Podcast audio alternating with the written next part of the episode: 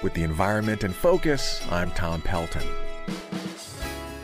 Last November, just after Thanksgiving, General Motors announced that it would eliminate 4,000 auto manufacturing jobs by shutting down plants in Baltimore County, Warren, Michigan, and Lordstown, Ohio.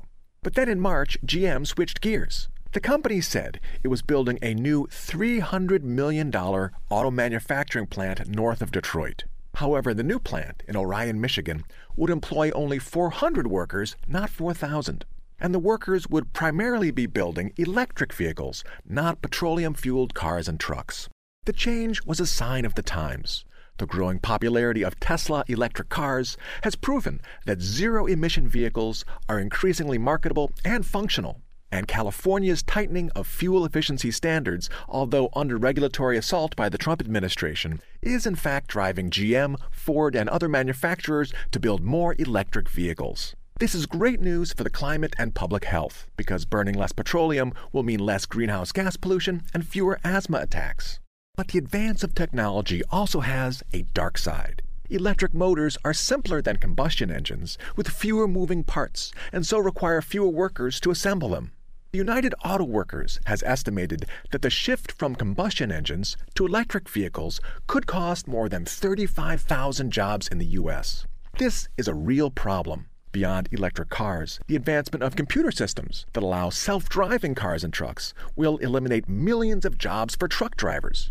Coal mining companies have been laying off thousands of workers not because of environmental regulations, but because technological innovation has made natural gas, solar, and wind power cheaper than coal.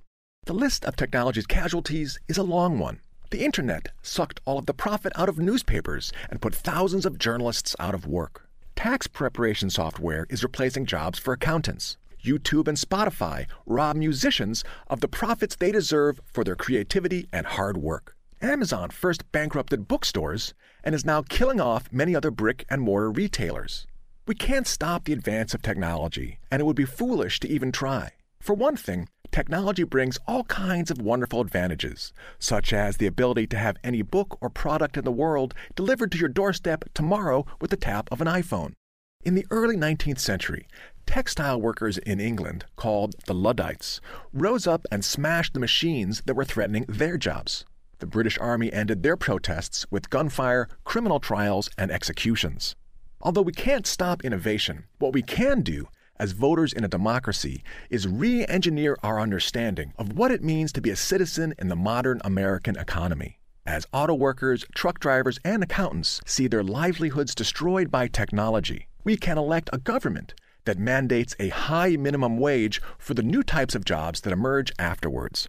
We can adapt to economic Darwinism by providing humane benefits to all workers and people, like free healthcare, education, and childcare, funded by taxing the huge profits of the companies that own the software that is taking away jobs.